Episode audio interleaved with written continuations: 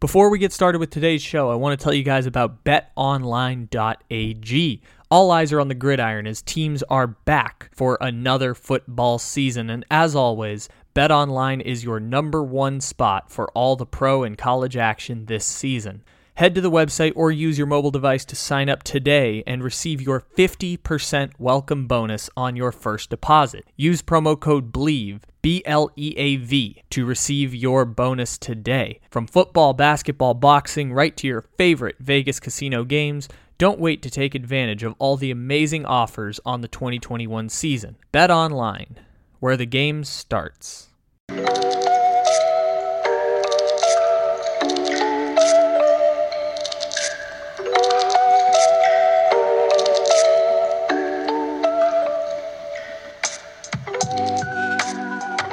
Good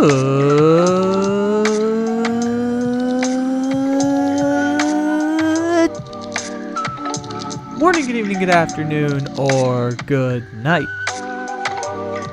However and whenever it is you may be listening, thank you for stopping into another fantabulous episode of the Take It Easy Podcast, live on the Bleav Podcast Network, except it isn't live because it's a podcast. Welcome in, everybody. It is What If Wednesday here on the pod, and we're combining a version of What If Wednesday into an oral history of the San Diego Superchargers. Uh, here on the pod, because I was thinking about Marlon McCree recently, and uh, Marlon McCree's story is super interesting, and nobody really knows what happened to him, and we will uh, talk about him. If you don't know who Marlon McCree is, you will find out later on here in the show, and how you can draw a direct line between one moment, my life, my city's, my home city's life, and sports fandoms. So we'll get to that in a little bit here on What If Wednesday, but first, there are no more ifs, ands, or buts about it because Major League Baseball playoffs have concluded the first round. Let's hit the music here to kick us off and talk baseball here in the A block.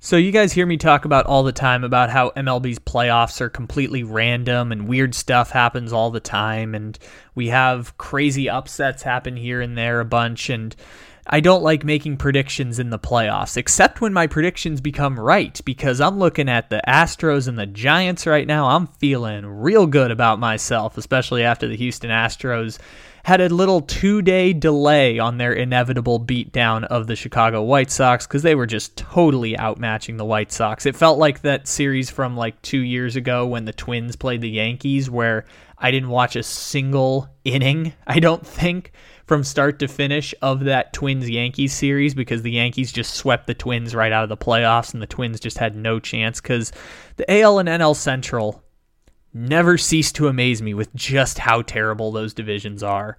None of the teams have tons of spending power. The uh, the Cubs theoretically do, but like in, in the A L East where you have four teams win ninety games and they're all should have been in the playoffs, you have the crappy A L Central where the White Sox get to make the playoffs, yes, but they just get to do it because they're beating up on Cleveland and Kansas City and Minnesota and Detroit for half of their games during the season. They're just totally outclassed by the Astros. I felt coming into the series it was either going to be three or four games. Ended up being correct. Astros did take four games, but one of that was just a White Sox offensive outburst, which we did like fully admit, like the White Sox can hit the ball a lot. Like Luis Robert is going to be super special. Eloy Jimenez, really good. Tim Anderson, older, but still really good. Like the White Sox are a pretty good offense. It's just that the Astros are a better offense, and the Houston Astros have a really good bullpen. And the White Sox bullpen got smacked around in that game too when they traded Craig Kimbrel for one of their top prospects. I forgot who they traded Craig Kimbrel for, but it was for a really good player.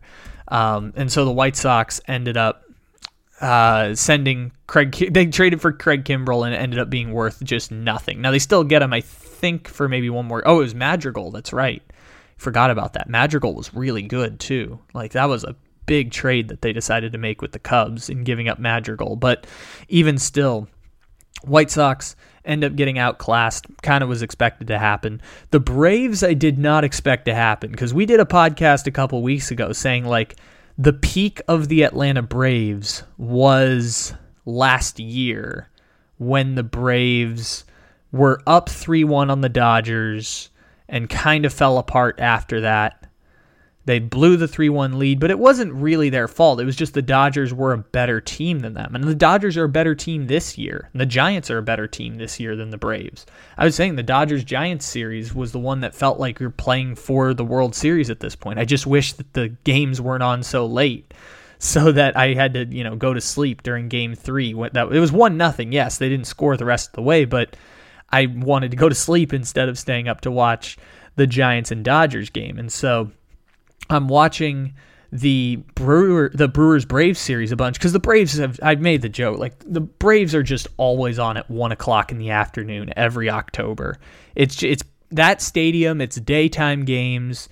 None of them matter. The Braves are going to win a couple of them. They're going to play an N L Central team. Like it, it was fun while it lasted, but the series was just so bad. I made the joke that's like, this is making me hate October baseball, watching Brewers Braves and then going to sleep for parts of the Dodgers-Giants game. But that all ended up getting corrected when Freddie Freeman hit that bomb of a home run and finally had someone other than Jock Peterson and Rowdy Tellez having offense in that series. And to do it off Josh Hader is going to be a legendary moment that we remember. And the Braves made me eat my words, because yes, they at the time they were behind the Mets, and they their run differential was way higher than the Mets, so that part I don't feel bad about watching them come back. Like if you subscribe to the, the idea that run di- differential gives you a better idea of which teams are, you know, performing under expectations and which teams aren't, then the Braves getting the third seed wasn't as surprising in what we thought was a super weak N L East, and then come to find out, oh, the Brewers just can't hit. The Brewers just can't hit the baseball. I mean, I saw the team. I was like, oh, that's interesting. It's like a weird combo of people that they acquired at the deadline. Like you've got a Escobar over there. You've got Willy Adames. You've just got a bunch of like random people flung together to kind of make up a lineup. Rowdy Tellez was acquired from the Blue Jays. Uh, I I saw Travis Shaw during our watch party with Morgan from Australia. I was stunned that Travis Shaw wasn't running around on the Brewers too. Um, they had Vogelbaugh who was in there, like just bringing all these rejects from other teams who hit about league average and putting them together in a lineup with Yelich, who clearly has the back problems. Like I don't know what the future holds for the Brewers, just because this year was so weird. Because like we said, their offense was bad the whole year. It was ranked twenty-seventh. It finished. It was ranked twenty-seventh up until the trade deadline. I'm looking at it now. They finished twenty-second on the season in offense. Like they were genuinely bad offensively. They just had three great starting pitchers who pitched pretty well in the series, like as well as you could expect. And Devin Williams, who broke his hand right before the playoffs, punching a wall in anger, in a, a fit of drunken anger after celebrating the division title. Um, and then Josh Hader, who ends up, you know, he's always perpetually on the trade block, and he's the best reliever in baseball. He's so good. and he ends up giving the walk-off homer to Freddie Freeman, the same way we remember like Mike Brasso's home run against Chapman, or Altuve's walk-off against Chapman, or Rajai Davis hitting a homer off Chapman. And I know I keep going back to Chapman, but Chapman's had so many of these moments. Kenley Jansen's got a few of them in there too, where we just remember like the brutal walk-offs of really good pitchers and really good relievers in the postseason. This is just going to be one of those moments that Hader just gets turned into a meme, unfortunately for Hader. Still one of the best relievers in baseball. It's just going to happen when you face an M V P in these situations. Eventually, it's going to make you pay. Weird stuff happens in October baseball, and the Braves made it back to the N L C S despite convention. Um, I thought the Yankees wouldn't be able to close the gap in the A L East. I was technically wrong, but the Yankees did end up getting bounced in the wild card, which makes me feel a little better. And I didn't think that they would, I didn't think the Braves would be able to get back to that place. Now, will they get back to being one game away from the World Series? Probably not. I suspect they'll lose in the N L C S, but it's still super fascinating to watch Atlanta win a series emphatically Um, against a Brewers team, because I said coming into the series over on the Slump Buster, I felt like that one was the closest of the four. I felt the Astros had the best chance to move on, Giants second best, uh, Rays over the Red Sox, and then Brewers and Braves was a toss-up that I gave to the Brewers. And the Braves like took care of business for the most part of the series. Like, they won game two pretty emphatically. It was like two to one, but still, they pitched awesome in that game. We weren't sure that was going to be the case, and we talked about that on Wired Up on Sunday, so you can go back and check out that for our thoughts back at that point. And then these next two games, they just played really, really well. And shout out to, you know, Ian Anderson, who pitched really well for the Braves, and Fried feels like a bona fide number one, and Charlie Morton giving them two starts that were awesome in this series. Like, just all around great job by the Braves. And you know what? Maybe I'll play the October baseball card and say anything can happen, even though I feel pretty good in saying the Braves are going to get bounced out in the N L C S and get bounced out pretty emphatically, because they are just, they're not talented enough. I'm sorry to the Braves, but even still, like, maybe the weird sample size thing happens for the Braves. Seven games, less random than the five. I mean, the five-game one feels less random than the one game, which is just a total crapshoot. But the the five-game sample at least gives us some representation, especially if the team is exponentially better than the opponent. You can usually get the result that you expect. So it's a huge credit to Atlanta for getting back to that point, because I thought this was going to be the decline of a dynasty when Ronald Acuna went down. Not because like Ronald Acuna is a single player that makes a huge difference. I don't think there's any player in baseball that's that good in a sport where the Angels can't make the playoffs with Trout and with uh, with Shohei Ohtani. Like, I don't think there's any player that single-handedly turns the tide that way. I just thought all of the all of the foundation was in place for the Mets to kind of be the team that faced the Brewers in the playoffs, and that did not happen.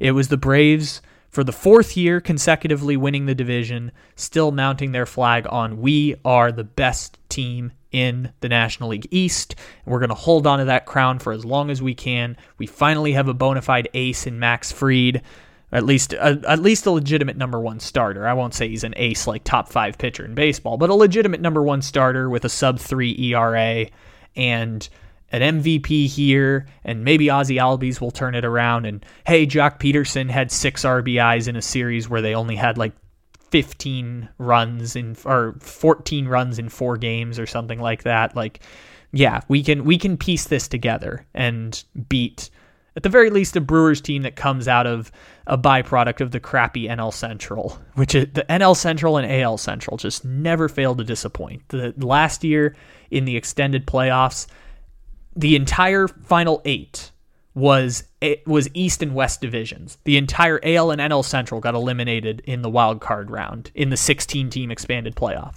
twenty nineteen, nope, neither team. Well, Cardinals made it to the C S but got swept immediately out by the Washington Nationals. Cleveland made the World Series in twenty sixteen and played the Cubs. After that, Cubs got back to a C S. twenty eighteen, or I'm sorry, twenty seventeen, Cleveland had the best record in baseball, lost to the wild card Yankees, all that stuff.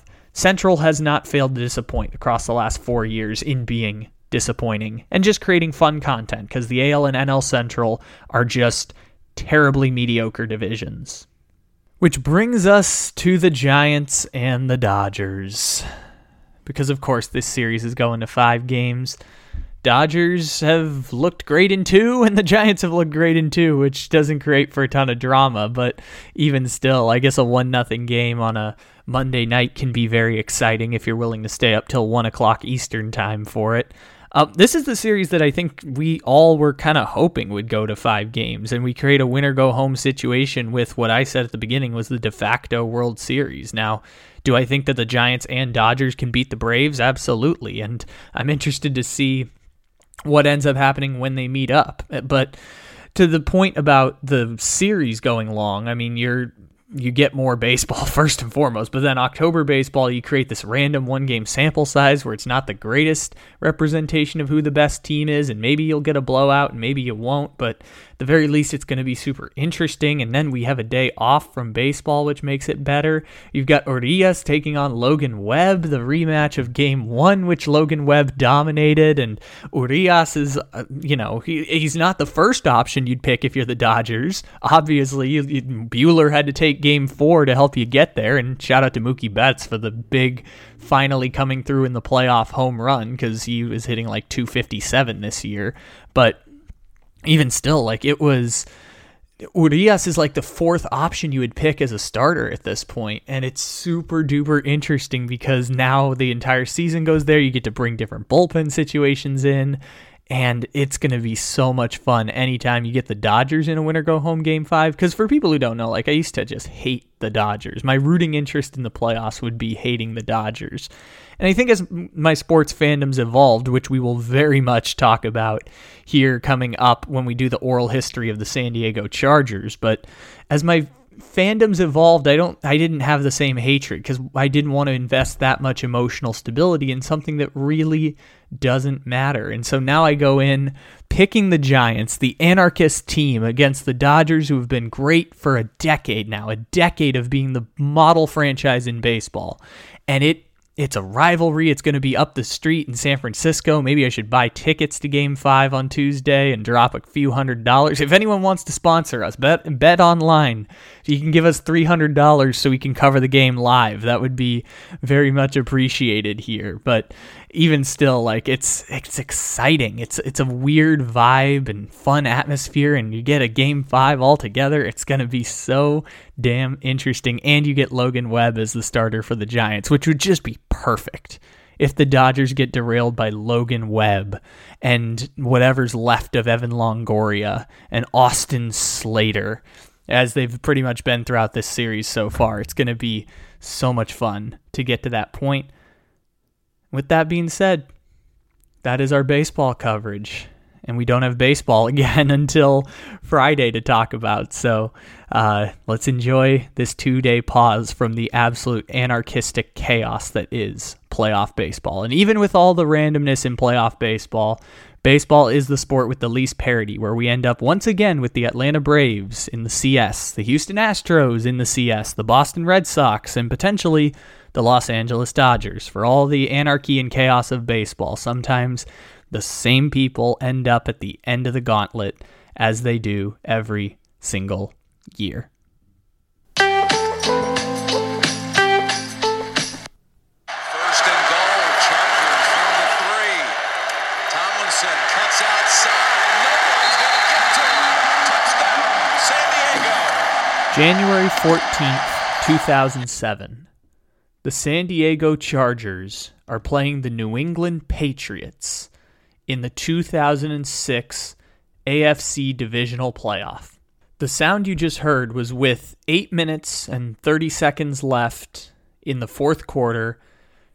M V P running back LaDainian Tomlinson scores a three-yard touchdown to put the Chargers up twenty-one to thirteen. The Chargers are having the greatest season in franchise history. They finished fourteen and two in the regular season, the number one seed in the A F C.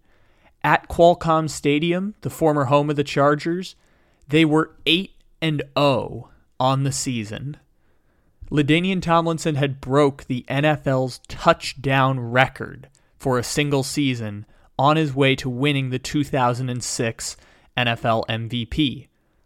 The Chargers had a third-year quarterback named Philip Rivers, who that week, in a Union Tribune article, dubbed Philip Rivers looks to take the reins from Tom Brady, who at the time was reaching the peak age of twenty-seven. The Chargers thought that they were the next great team in the N F L. Yes, the Patriots had won three Super Bowls. The year prior, the Patriots were eliminated in the second round by Jake Plummer's Denver Broncos. And this year, the New England Patriots were the four seed in the A F C, their lowest seeded finish of the Brady-Belichick era. The Patriots were kind of in a retool type of year where they weren't sure how good of a team they actually were. And key pieces from the Super Bowl, like Ty Law, were no longer seen as superstar-type players. And so the Chargers, who, again, were fourteen and two, up eight points, were giving the ball to Tom Brady. In this moment, the Chargers are having the moment of reckoning for their franchise. Across forty years, the Chargers had not won a Super Bowl, and the past twenty had been a constant battle of will they, won't they relocate the team from San Diego. The Chargers had been fighting for a new stadium since nineteen ninety-one. The Chargers won their first A F C championship in upset fashion in nineteen ninety-four when a bunch of misfits led by third-year linebacker Junior Seau and a quarterback named Dan Humphreys ended up upsetting the Pittsburgh Steelers at Pittsburgh before they went on to lose to the forty-niners in what is still to this day the largest blowout in the history of the Super Bowl. And then the Padres, the San Diego's other professional sports team, won the National League in nineteen ninety-eight, and that victory ended up getting the Padres a brand new stadium in downtown San Diego. And so the Chargers were battling for years to try and figure out a new stadium. They'd brought in ringers, lawyers, everything imaginable to try and get a publicly financed stadium in a state that notoriously would not give public financing to private stadiums. And the Chargers kept trying and trying and trying. And the only thing preventing them from leaving San Diego in two thousand five was the fact that the Chargers were winning the A F C West in their most dominant stretch of football since Dan Fouts and Kellen Winslow and Lance Alworth in the nineteen eighties. You could argue it was the greatest run in the franchise's history ever. And the Chargers were right on the precipice of making it to an A F C championship against an Indianapolis Colts team they had already beaten earlier in the season. What set up was a third and five with seven oh four left to go. Tom Brady had the ball at the Chargers' forty-one-yard line. It was third down and five. Snap in time, stepping up, and quarterback then wanted to pull back and throw. Tom Brady tried to scramble on third and five before he ended up falling to the ground for a one-yard loss. The Chargers had fourth down and six. Up eight, six twenty-five left to go. One play, and the Chargers are going to potentially run clock, get into field goal range, and eliminate the New England Patriots.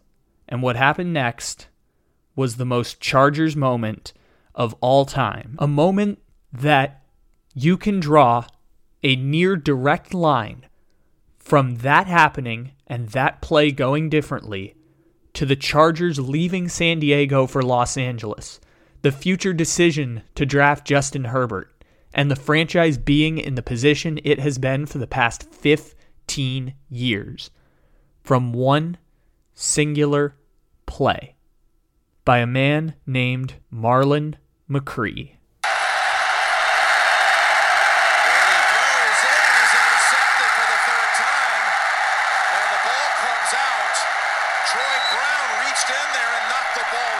Can you believe it? New England recovers. interception, and Brown, as he was running by Brown, just reached in. On fourth and five, Marlon McCree intercepted Tom Brady. And as he was running the football back on a play where if he had just gone to the ground or dropped the interception, the Chargers would have gotten better field positioning, was stripped by Ty Law, that aging corner slash wide receiver slash multiple positions that helped him make the Hall of Fame. He ripped the ball out of McCree's hands, and the Patriots recovered for a fresh set of downs. And what happened next? The Patriots recovered that football, went down, scored a touchdown with three minutes left to go, converted a two-point conversion, went to overtime, made a game-winning field goal, and eliminated the greatest season in San Diego Chargers franchise history. Philip Rivers, that guy who the Union Tribune said was coming for the gar- old guard of Tom Brady, Philip Rivers never beat Tom Brady one time in his career. Not on that day in two thousand seven, not in, two th- not in two thousand eight, when he had played through a torn A C L in the A F C Championship. Not once did Philip Rivers ever beat Tom Brady in his career. The Chargers ended up leaving San Diego a decade later in two thousand seventeen. And this is a hugely personal story for me. I'm a San Diegan. I rep the six one nine all the way through, even if that's the whitest way to say it. I love my hometown, and the Chargers were their team. Now it's the Padres, but it plays right into the inferiority complex of San Diego. We're not Los Angeles. We're not Boston. We can't have nice things, and we are the most cursed sports city in America now that the Cleveland Browns won their championship. It's been since nineteen sixty-three, but in the way that other places have sports curses with heartbreaking moments and disappointment, we have a baseball team that since its foundation in nineteen sixty-nine has the worst record of any Major League Baseball team. That nineteen ninety-four Chargers team, fourteen members of that team are no longer with us. The greatest icons of the city's sports history, Tony Gwynn and Junior Seau, both died young, becoming faces of their sports great scandals. In baseball, chewing tobacco, and in football, Junior Seau was the poster child for head con- for head trauma and C T E. San Diego's sports curse is not the same kind of curse. Yes, we have these heartbreaking moments, but also a lot of people die. A lot of people suffer in San Diego of weird, crazy circumstances that don't allow you to ever be great at sports in a city of one and a half million people, many of whom really, really love sports and many of whom really, really don't care. But San Diego is a cursed sports city, and the curse also extends to the fact that players die, heroes of the city die, and your teams leave you for greener pastures up in Los Angeles. So we can draw a straight line between if the Chargers win that game against the Patriots, go to the Super Bowl, win a championship, or even just get to that point, and the Chargers' decision to stay in San Diego. Maybe after the McCree fumble, the Chargers punt back to Brady anyways. Maybe they lose in the conference championship, although it's highly unlikely considering the next year they beat the Colts in the playoffs to get to the A F C Championship. And maybe, just maybe, the Chargers still move anyways. But it changes a lot of legacies, and it changes a lot of people's sports history. And honestly, for myself, since I can draw a straight line between the Chargers' decision to leave San Diego and my decision to no longer have a sports football t- fandom, and then my decision to become a broadcastery type who gas bags on here every single day for three years, I can draw a straight line between a moment that happened before I was able to understand football and understand sports moments and the trajectory of my life. And so I wanted to play the what if game here while also combining it with the oral history to talk about twenty years of being a San Diego Chargers fan. My lifetime of a San Diego Chargers fan. This is a oral history of the Chargers built around the story of Marlon McCree, because we don't know what happened to Marlon McCree. The last time anyone heard from Marlon McCree was when he was arrested in two thousand seventeen. Since then, we have no idea where Marlon McCree is. He has no social media. He hasn't been in any news stories. He doesn't do media appearances. Marlon McCree is just another invisible face in a giant America that has a lot of invisible faces, and a guy who played in a sport where the faces can be invisible. And every time you say Marlon McCree for the rest of time, his name will be associated with one moment. Maybe the lowest moment of his life, who knows? Sometimes this happens to sports pariahs. And unfortunately, in the case of Marlon McCree and the Chargers, and even to a certain extent myself, it's a really interesting story of changing one moment, and the trajectory of life can change just like that. And since this is an oral history of the Chargers, I see no more appropriate time than to play this music.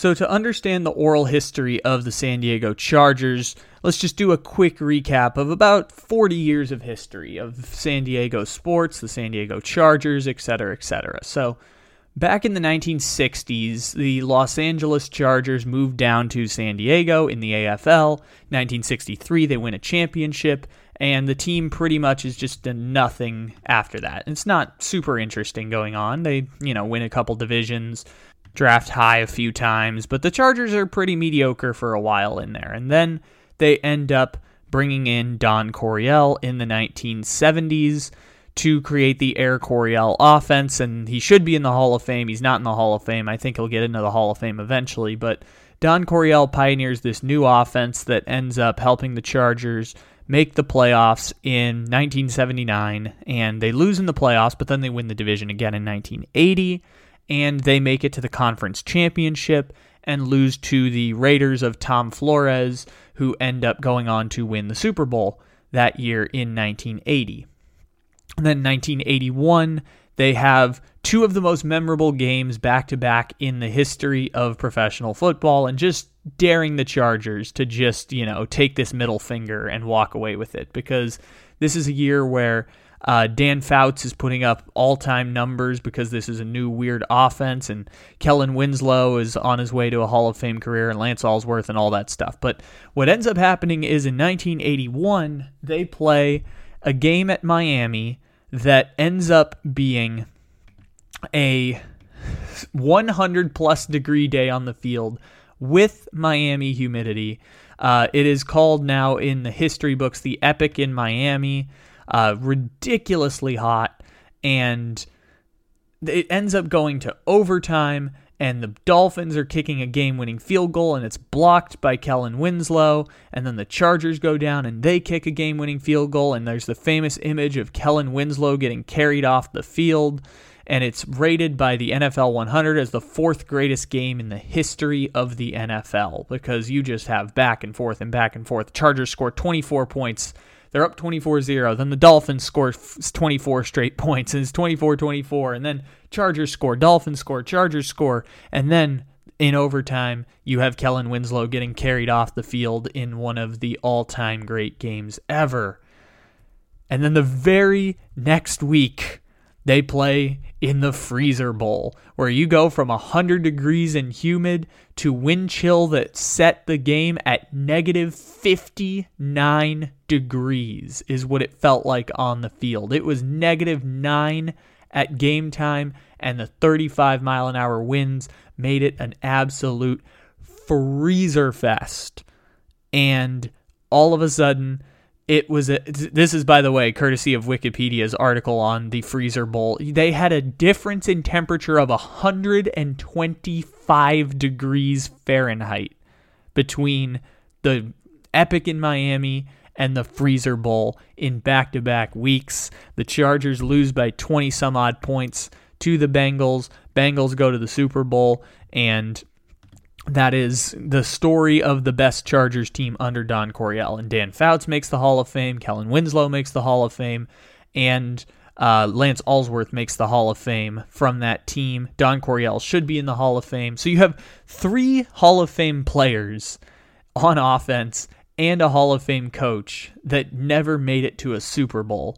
And to this day, when you think of the greatest players to never make a Super Bowl, it's like Dan Marino and everyone from those Chargers teams, until you get to the two thousands Chargers, but we'll get to that in a second. So the Chargers end up, you know, doing the cycle thing where they're really good, and then everyone retires, and you kind of have to find new players because you didn't really innovate on the fly. And so, terrible in the late eighties. Um, they have three straight six and ten seasons, and then miraculously out of nowhere, with Bobby Ross as their coach, who we talked about two weeks ago on our oral history of the Detroit Lions, which you can check out. Um, Bobby Ross ends up leading the Chargers to a playoff win in nineteen ninety-two, and then in nineteen ninety-four they have this miracle team that ends up going to Pittsburgh and beating the Steelers at eleven and five, and they end up getting absolutely slobber-knockered in the Super Bowl forty-nine twenty-six. I think I said it was the largest blowout in Super Bowl history. It was that up to that point, but then I think the, the Seahawks and Broncos one shattered that record by a good amount. So it, at the time, it was the largest blowout in Super Bowl history, and then the Chargers kind of fade into mediocrity because Bobby Ross and the general manager of the nineteen ninety-four Chargers, whose name I forgot right now, but I will try and find it. Oh, um, Bobby Beathard. Bobby Beathard and Alex, um, Bobby Beathard and Bobby Ross end up beefing, and it leads to Bobby Ross getting fired, even though Bobby Ross took the Chargers to the Super Bowl.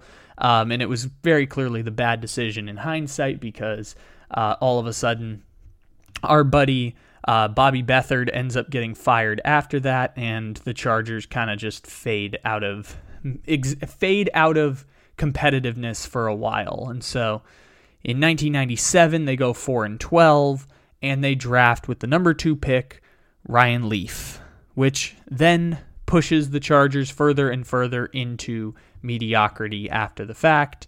And then in two thousand, they once again get the number one pick in the draft. And the Chargers end up having one of the all-time great draft class, classes of all time. But what's interesting is that the Chargers traded out of the pick that would have been Michael Vick.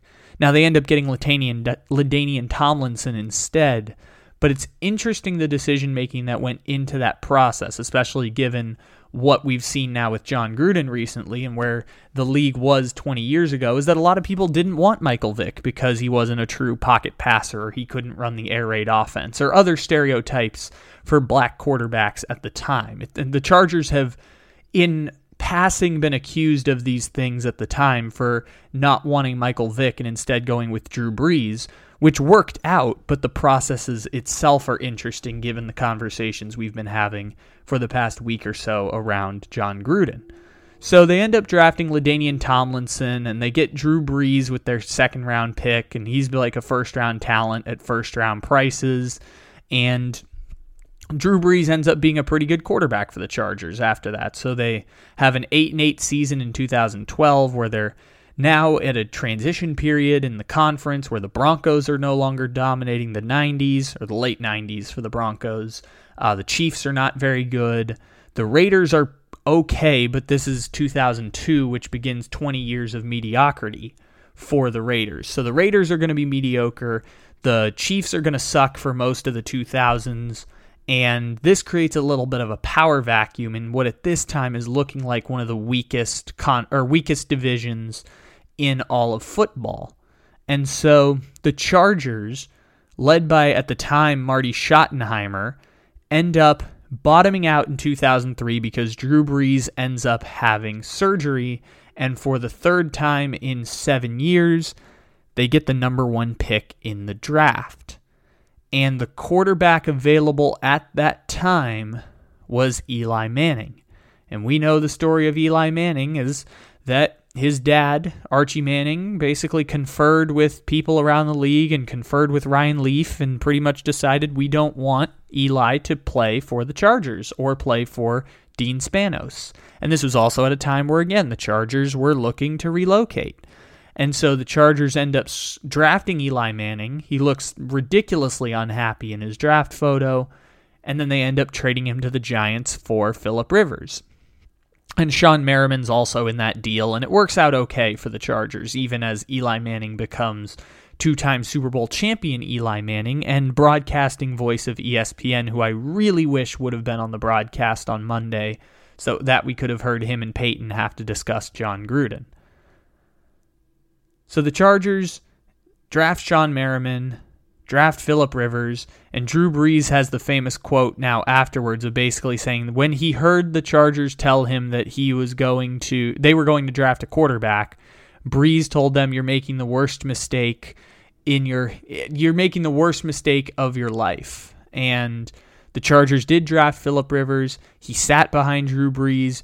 Drew Brees won Comeback Player of the Year. And instead of trading Drew Brees to get some value for him, the Chargers end up letting him walk in free agency, and he signs with the Saints, and the rest is history. And this is a classic Oklahoma City conundrum where the Chargers could have had Eli Manning, Drew Brees, and Philip Rivers, all three Hall of Fame quarterbacks. Chargers had three Hall of Fame quarterbacks on their team at some point. And if they could only keep one, they ended up choosing the worst of the bunch. You could argue that's the case. I think Philip Rivers had a better career than um, Eli Manning. Eli Manning just happened to win a couple championships that boosts his resume and makes him a guaranteed Hall of Famer because of the legacy family that he comes from. Gives him that little extra boost when Eli Manning's numbers are on the fringes of the Hall of Fame, because without those Super Bowls, he'd basically be Carson Palmer. So the Chargers get to two thousand five with Philip Rivers, and they end up going nine and seven. They build a team with Sean Merriman coming in and Quentin Jammer, Antonio Cromartie on defense, the last remnants of Junior Seau still playing for the Chargers. And then on offense, they've just built an absolute wagon. And we talked about the nineteen eighties Chargers, and it was important to talk about them when we bring it to the context of the two thousands Chargers, who were even better than those teams in the nineteen eighties, so I've heard. Those eighties Chargers teams had three Hall of Fame players and a, and a should-be Hall of Fame coach. The mid-two thousands Chargers, that was the eighties Chargers, the mid-two thousands Chargers had LaDainian Tomlinson, Hall of Famer already. Antonio Gates will be a Hall of Famer first ballot. Philip Rivers will make the Hall of Fame. All three on offense, Hall of Famers. Marty Schottenheimer, maybe one of the best coaches to never make it to the Hall of Fame. Greatest coach to never win a championship for sure. And the parallels are truly unbelievable, given where that franchise was back then versus now. So, in two thousand six, it's Philip Rivers' second full year as the starter for the Chargers. They go fourteen and two. They have the number one seed. They are the best team in the N F L. For the first time in the Chargers' history, they have expectations of success. The Chargers had never won more than twelve games in the franchise's history. They went fourteen and two. LaDainian Tomlinson won M V P, Offensive Player of the Year, Walter Payton Man of the Year. No Charger had ever won M V P since Lance Alworth. The Chargers were amazing. And they lose that game to the Patriots on the Marlon McCree fumble. and the, the this is the trajectory after that. At a time where they're fighting to get a new stadium. The Padres have just gotten a new stadium that opened in two thousand three, built off of the championship run they had in nineteen ninety-eight. If the Chargers have a championship run in two thousand six, they get a new stadium, no questions asked. They're staying in San Diego for the long run. Spanos might even contribute a little bit more money to that because they have that little extra championship bump. Now, Dean Spanos is notoriously cheap and historically has always cared about taking the profits, similarly to his father, Alex Spanos, who famously, well, famously by San Diego standards, got his money exploiting farm work labor in the California Central Valley. And so the Chargers in two thousand seven are less successful, but still winning a division that is devoid of talent. The Raiders are awful. The Chiefs are awful. The Broncos are mediocre, but not as awful as those two teams. And the Chargers win a playoff game against Jeff Fisher's Titans, play the Colts at home, and this is famous by Chargers standards because it's the Antonio Cromartie three-interception game on Peyton Manning that ends with Nate Kading almost blowing the game for the Chargers, um, the kicker at the time for the Chargers, which they beat the Colts that year. They make it to the A F C Championship, and Philip Rivers has to play through a torn A C L, and he put off surgery and played through the game. And ironically, it wasn't the torn A C L of Philip Rivers that ended up costing the Chargers.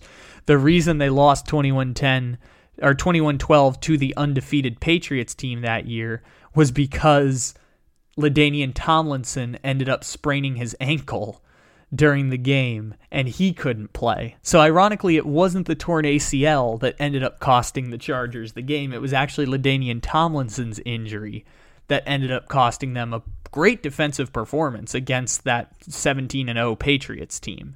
twenty-four twelve was the score. They probably could have, should have, would have won that game. And so the Chargers end up falling to the Patriots with a team that, yes, went further than the two thousand six team, but the two thousand six team was exponentially better. Like two thousand seven, it was an upset that they had even gotten to that point. Like it was an upset of, it was like that Jaguars team in twenty seventeen. Like it was an upset of the Colts, who were regarded as maybe a better team, but the Chargers were way better in two thousand six and probably better than the Colts in two thousand seven, hence the fact they won the playoff game. But that one felt like a surprise that the Chargers got within one game of the Super Bowl. And so, again, the division is still bad. Chargers can win it by default pretty much every year.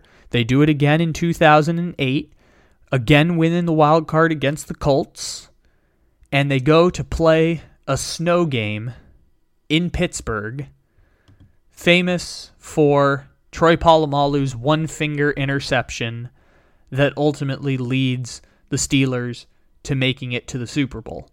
So now in back-to-back seasons, you have loss to the Patriots, who go to make the Super Bowl, lose to the Steelers, who go on to win the Super Bowl. And so the Chargers become part of this path across four division titles in five years. two thousand nine was the one that really hurt, because I remember watching the Chargers-Patriots A F C Championship game. One of my earliest football, well, my earliest football memory was the Colts and the Bears Super Bowl in two thousand seven. And this was weeks after the Marlon McCree fumble, but I just remember the game being on. I don't remember the, any details of the game. I only hear about them later. That year of two thousand eight, and really begins with the two thousand seven playoffs in M L B. But that two thousand eight season was when I really, really get into sports. And it begins with that Chargers run of Philip Rivers tearing his A C L and coming back to play, and then the Patriots having the undefeated Super Bowl and seeing everyone get super excited about the Patriots-Giants Super Bowl and watching that at home. All that stuff was where I get into football. And I remember watching the one-finger interception by Polamalu and thinking, oh, darn, the Chargers lost. two thousand nine was a brutal year because this is at a time where I was old enough to go to Chargers games. I went on Christmas night when they played the Denver Broncos. My first Chargers game was a couple weeks before that with the Cincinnati Bengals. I had been to Qualcomm. I had watched the Chargers all season. I'd watched as they won eleven straight games. eleven games in a row. And now they were in the playoffs, number one seed, thirteen and three, playing Mark Sanchez and the New York Jets. And they lose seventeen to fourteen. Offense gets totally neutered in that game. The Chargers lose on a pile forward, and I will never forget watching my brother break down in tears on my grandparents' couch because the Chargers lost to the New York Jets in what might have been one of his earliest football memories. Who knows? That was one that actually genuinely hurt. When you're born into fandoms and you're trying to figure out emotions as a child, all of a sudden you're thrust into a situation where disappointment comes in. And when you don't know how to handle it, sometimes your eight-year-old brother is going to cry watching the Chargers lose to the New York Jets, because we had been to the games. We'd been watching the team all season. Every week on radio, it's one, two, three, four, five, six, seven, eight, nine, ten, eleven straight wins for your San Diego Chargers.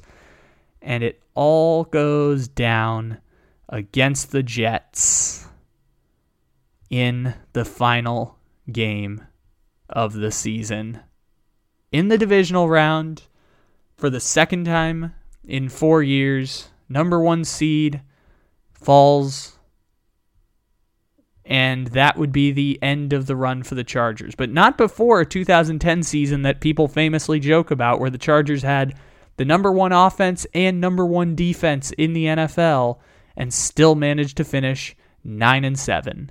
And missed the playoffs.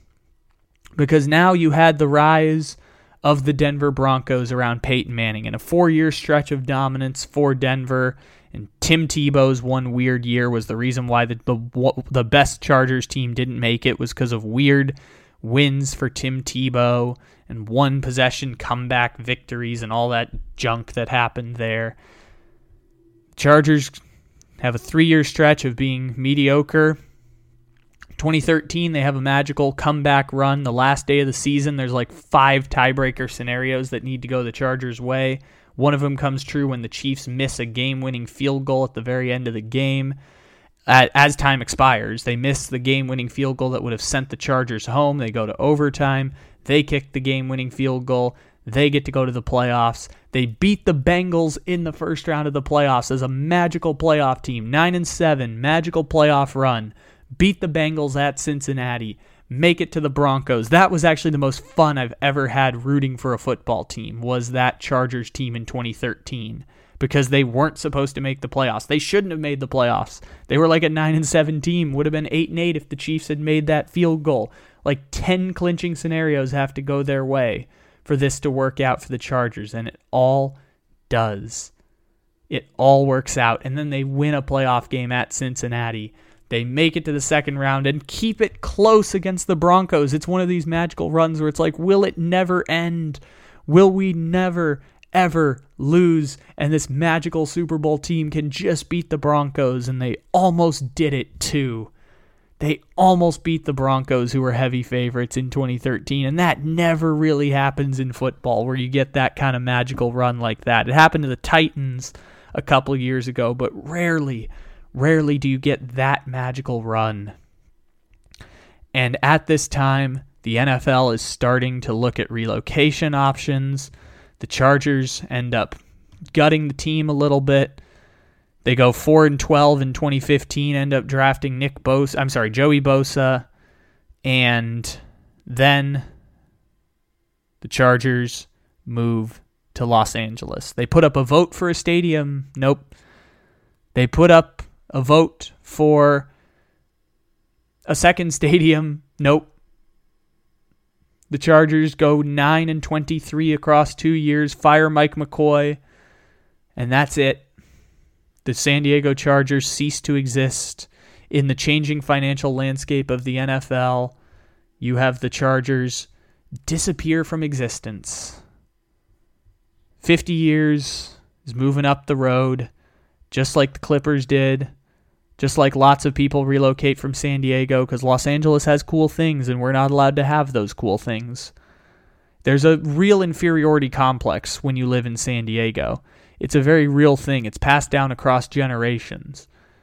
People don't like to admit it sometimes, but I think it's always there. It's why we always hate the Dodgers, but the Dodgers rarely think about us until we, you know, start make, being super obnoxious, and the Dodgers fans have to acknowledge that we exist.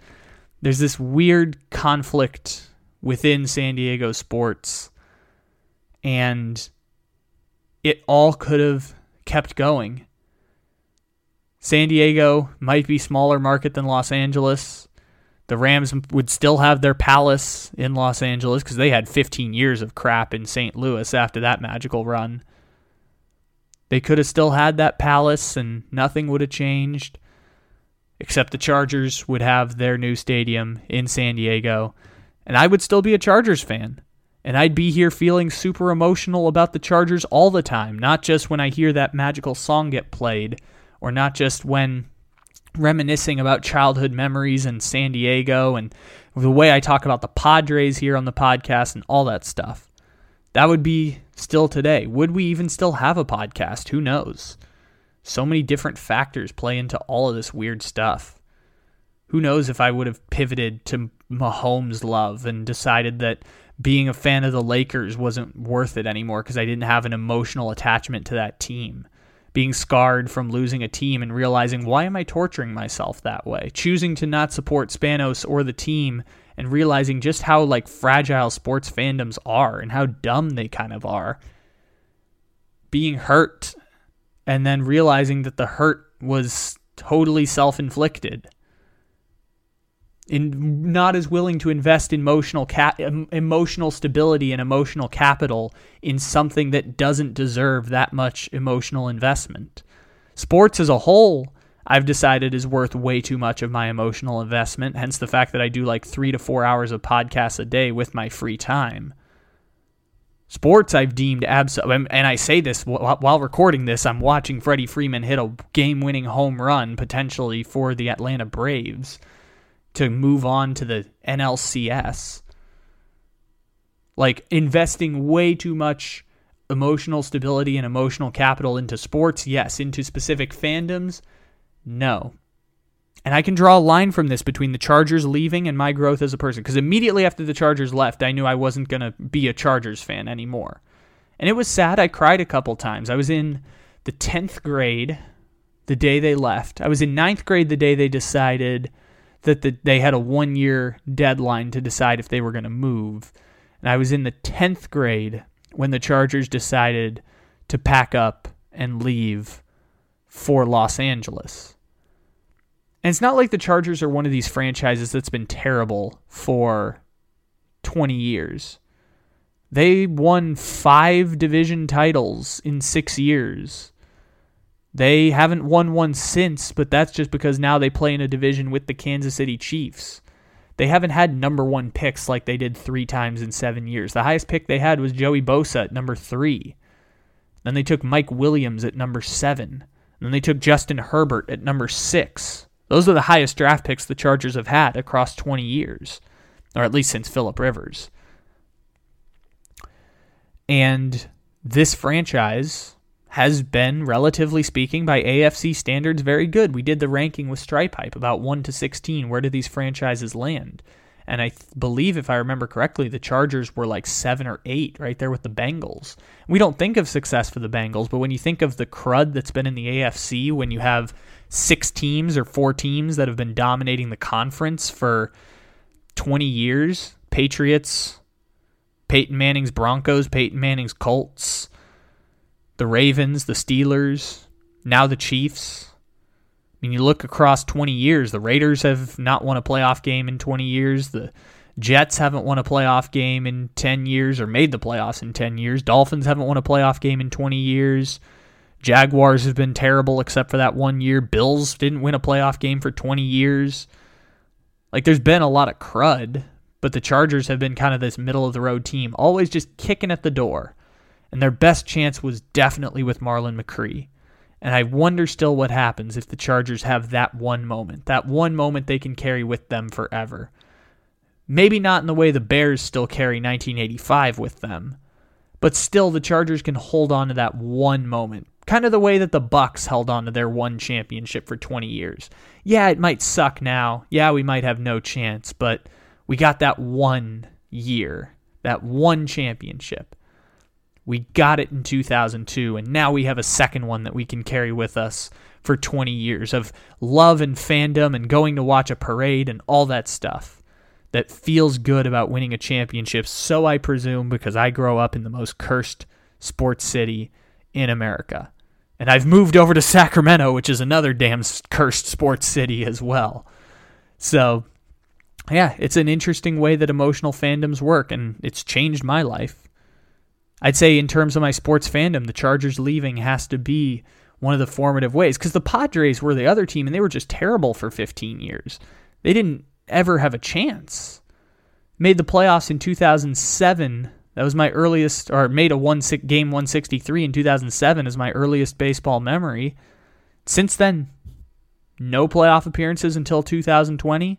Not even close any years except for two thousand ten. Other than that, no years where they were ever close. Just one of these Lions franchises, one of these Jets, Dolphins, perpetually mediocre. The few times they get to be good, they even disappoint then. Not even in like the way where it's like, well, only one team can win every year. Last year was magical and fun. This year, brutally disappointing. Having expectations and being brutally disappointed. And I'm interested and wonder what would have happened if there was just that one moment. Even if I could, even if I don't remember it. What if I had that one moment to keep creating more Chargers memories? What if I hadn't been burned by the franchise? I think about it quite a bit. Ladies and gentlemen, thank you for stopping in here to the Take It Easy podcast. We've got episodes every single day, Monday through Friday, as well as Wired Up on Sundays. Make sure to follow, download, leave a five-star review. Doesn't have to be a nice review, just has to be a five-star review. Thank you to our partners over at Bet Online. Uh, check out them for your fifty percent bonus. Uh, thanks to Believe, all that stuff. Thank you to everyone who has made this podcast super fun, and uh, we'll be back again tomorrow.